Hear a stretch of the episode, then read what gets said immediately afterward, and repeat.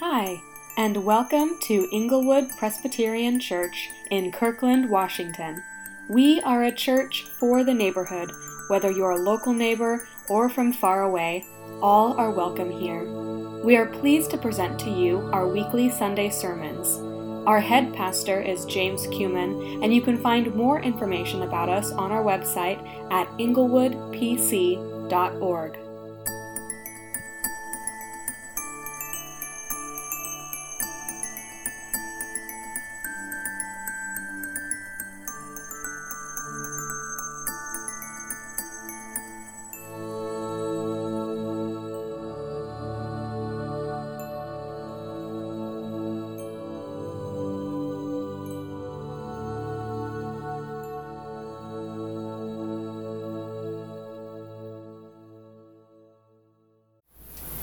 prophecy of Simeon from Luke 2. At that time there was a man in Jerusalem named Simeon. He was righteous and devout and was eagerly awaiting for the Messiah to come and rescue Israel. The Holy Spirit was upon him and had revealed to him that he would not die until he had seen the Lord's Messiah. That day the Lord led him to the temple. So when Mary and Joseph came to present the baby Jesus to the Lord as the law required, Simeon was there. He took the child in his arms and praising God, saying, Sovereign Lord, now let your servant die in peace, as you have promised. I have seen your salvation, which you have prepared for all people. He is the light to reveal God to the nations, and he is the glory of your people Israel. Jesus' parents were amazed at what was being said about him. Then Simeon blessed them, and he said to Mary, the baby's mother, The child is destined to cause many in Israel to fall, and many others to rise. He has been sent as a sign from God that many will oppose him. As a result, the deepest thoughts of many hearts will be revealed, and a sword will pierce your soul. The prophecy of Anna. Anna, a prophet, was also there in the temple. She was the daughter of Phanuel from the tribe of Asher, and she was very old. Her husband died when they were, had been married for only seven years. Then she lived as a widow to the age of 84. She never left the temple but stayed there day and night, worshiping God with fasting and prayer. She came along just as Simeon was talking with Mary and Joseph, and she began praising God she talked about the child to everyone who had been waiting expectantly for God to rescue Jerusalem. When Jesus' parents had fulfilled all the requirements of the law of the Lord, they returned home to Nazareth in Galilee. There the child grew up healthily and strong. He was filled with wisdom, and God's favor was on him. We all know what it feels like when things aren't going well. It's uh, it's called 2020 I, I, mean, so many of us are either you know, lonely to death, or then there's so many of us who are feeling a little cramped with the people that we're sharing space with. And then it's our, our politics that have been way too interesting this year. We had social justice protests all summer long, which highlighted once again exactly how deep the divisions in our society go, both in sheer numbers and in historical resonance. And then we've got the anti mask and those kind of folks uh, causing mayhem in the Oregon State Capitol just a few days ago. This has been a year. And that's just without going into all of the disruption and heartache, the very real loss of life and livelihood that the pandemic itself has caused. We know in a deeper way than maybe we have for a while that things in this world are not well. Anna and Simeon are good and godly people and they live with a sense that the world around them is not well. After all, if you're waiting for the consolation of Israel, you know that Israel needs to be consoled. If you're waiting for the redemption of Jerusalem, you understand that there is some kind of bondage going on. Anna and Simeon understand that the world is not well, and the response is longing. The response is strenuous longing for God to do what he said he was going to do. For their response is to repeatedly immerse themselves in Scripture. Point to the promises of God and say, God, do what you say you're going to do. Please. While Anna is in the temple fasting and praying, Simeon is uh, somewhere else. But over a lifetime, he has cultivated an awareness of the voice of God, a lifetime of immersion in Scripture, as well as listening for the living voice of God right now. And in his attentiveness to God's communication, he has been told by the Holy Spirit that he would not die until he saw the one that God had promised, until he had seen the Lord's Messiah. But he's just, he's old, and it hasn't happened yet. Anna, in particular, is living in the temple with fastings. Fasting is what you do when things are not going well. Fasting is what you do when you're longing for God to intervene. Fasting when you're going without food, going without some of the necessities of life because God is your life. Your hope in God is what you live for. Anna is deeply in touch with the ways that this world is not as it should be.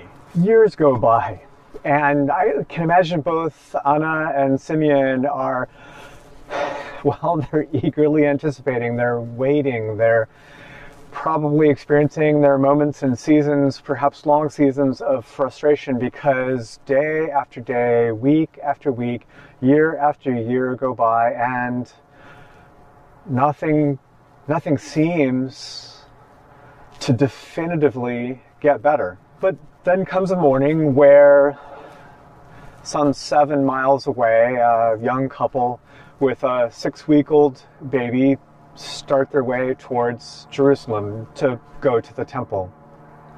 And apparently, on that same day, there's an old man who's been listening to the voice of the Holy Spirit that feels like yeah, today he should go to the temple. And there's an old woman who's who's already at the temple because she hardly ever leaves. On this particular day, there's a lot that's not going well. There's a lot to long for.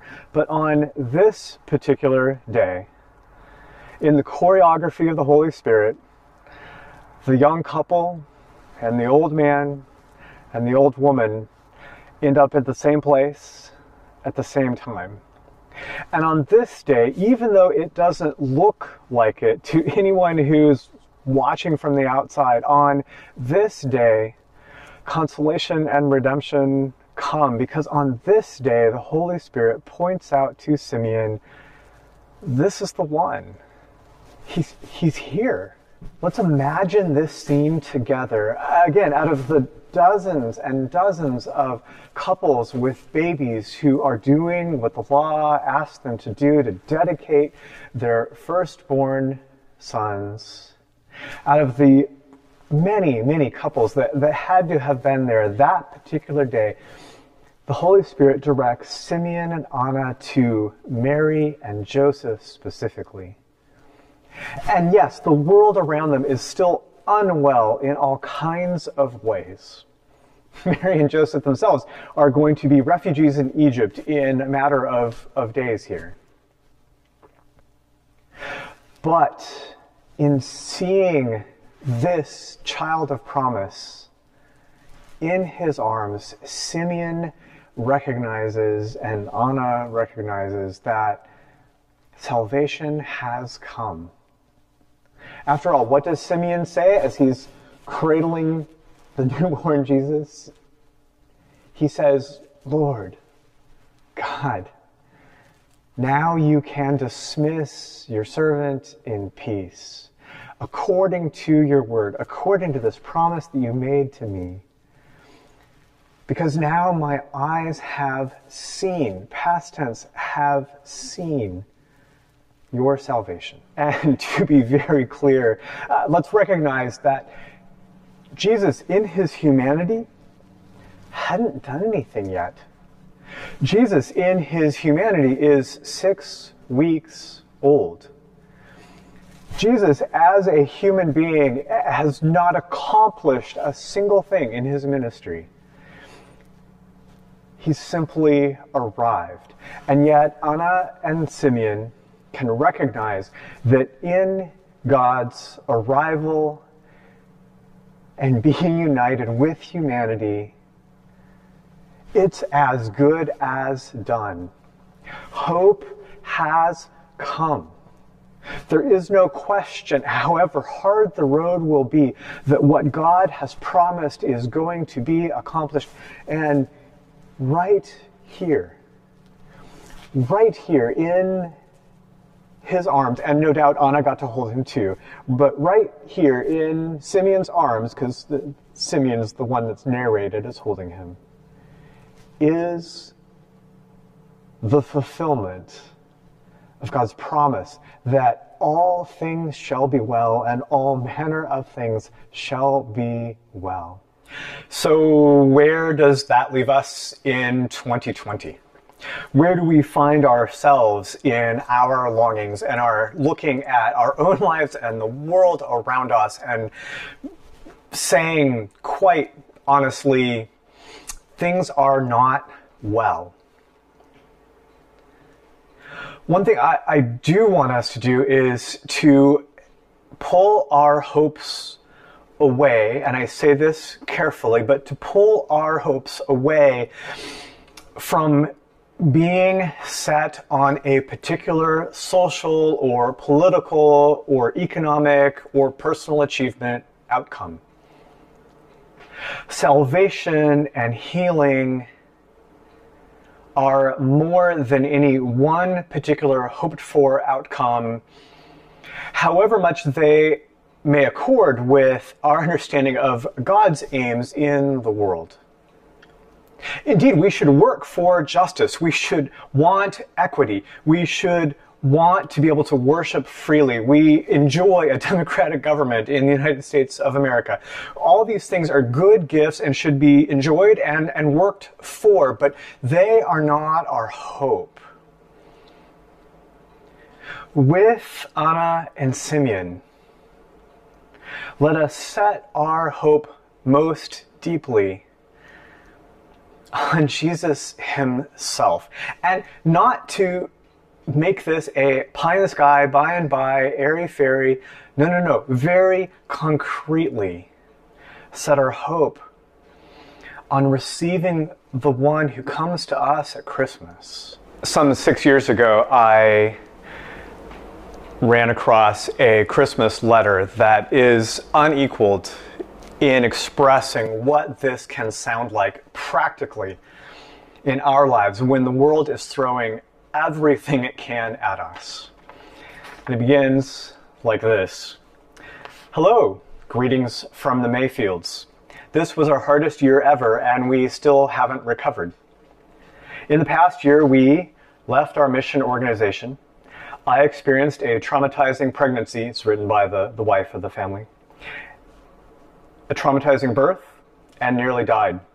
Our baby was born a month early and had to be hospitalized for several scary weeks at six weeks old. We moved across the country and said goodbye to amazing friends and jobs. We put our older daughter through a whole lot of transition. Our baby never did learn to sleep very well. Our van broke down and was not to be resurrected.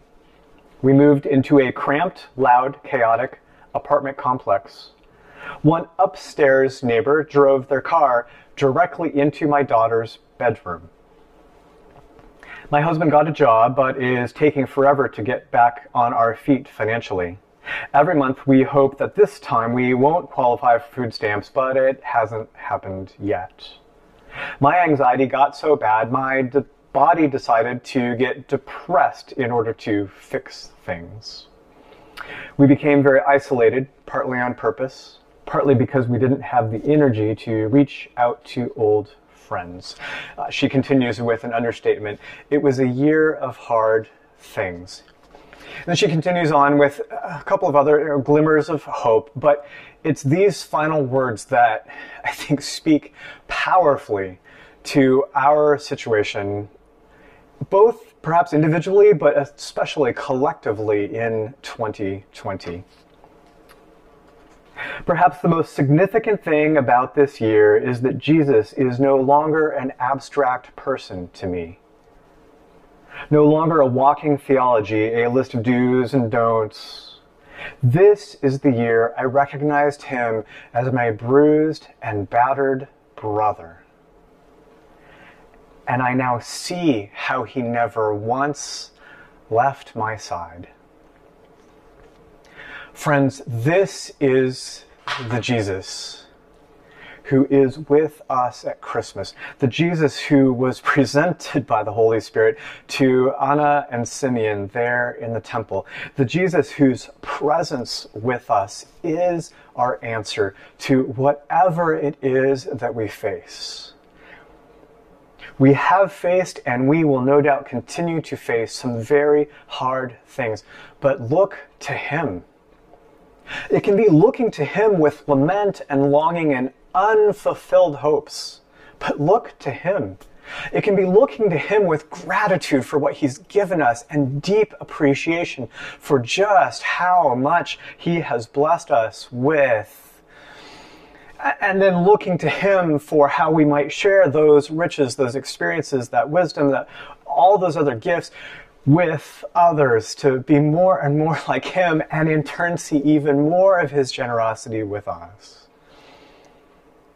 But it's looking to Him. And we are invited continuously, day by day, to live more and more into the reality of His presence with us. Jesus, our bruised and battered brother who never leaves our side. It's necessary to remind ourselves, as Charles Spurgeon put it, that we are not saved by our hold on Christ, but on Christ's hold on us. So look for his hold on you. Respond to him. Let's gather with God's people where the Spirit abounds. Let's give ourselves to scripture and prayer and silence and meditation, to open ourselves up to the voice of the Spirit. Let's invest ourselves in the daily practices of generosity and hospitality, befriending with kindness, knowing that He is our life, whatever life throws at us. Amen.